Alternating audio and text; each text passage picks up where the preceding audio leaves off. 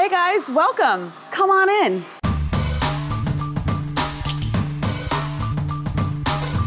Hey everybody, Melanie Atkinson here, realtor with Smith & Associates in beautiful Tampa Bay, Florida. And today we're gonna take a little house tour of my house so I can show you guys how I've repurposed a couple rooms so I can maximize the square footage.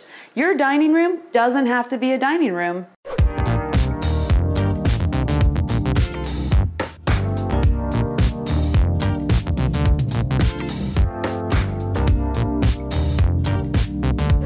We're standing here in my workout room, which in the original design of the house, this is supposed to be an office or a fifth bedroom.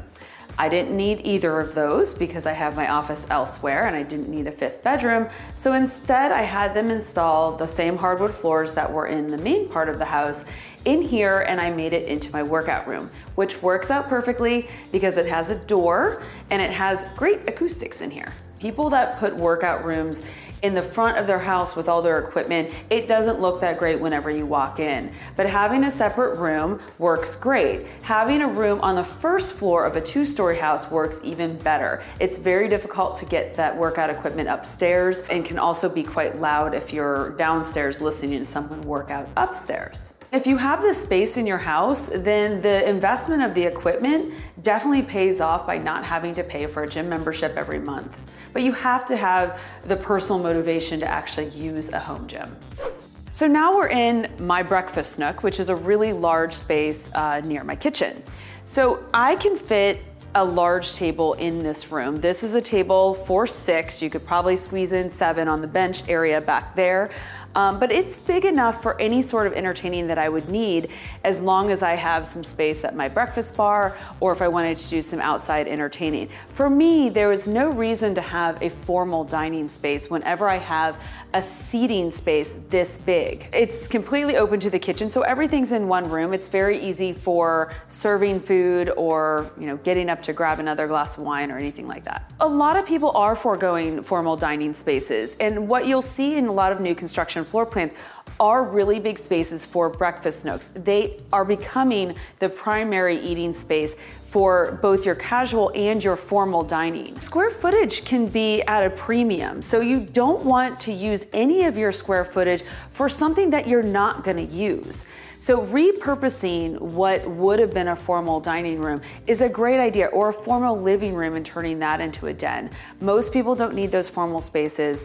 And if you're using all the square footage in your house, it's a much better use of it. You might be able to have a smaller house if the square footage is set up in a way that allows you to use all of it than having a larger house with a bunch of wasted square footage.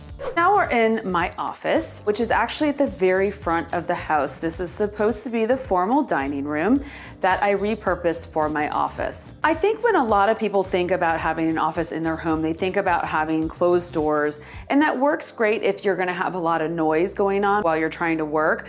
Um, for me, that wasn't really an issue. I really like having an open space whenever I work.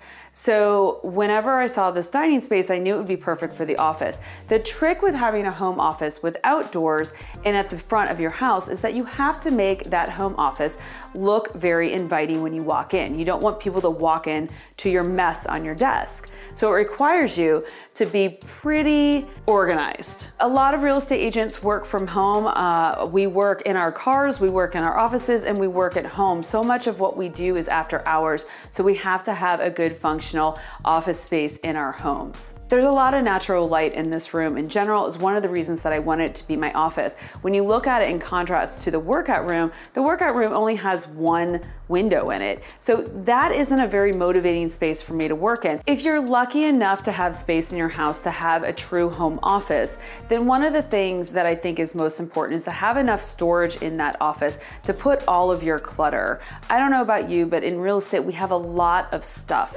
You've been listening to the Melanie Loves Tampa Bay podcast experience. Thank you for your support. Consider subscribing if you want to learn about real estate, homeownership, or living in the Tampa Bay area. You can also follow me on YouTube, Instagram, Twitter, and Facebook. Links are in my show notes. Or visit my website, melanielovestampabay.com. See you in the next episode. With love, Melanie.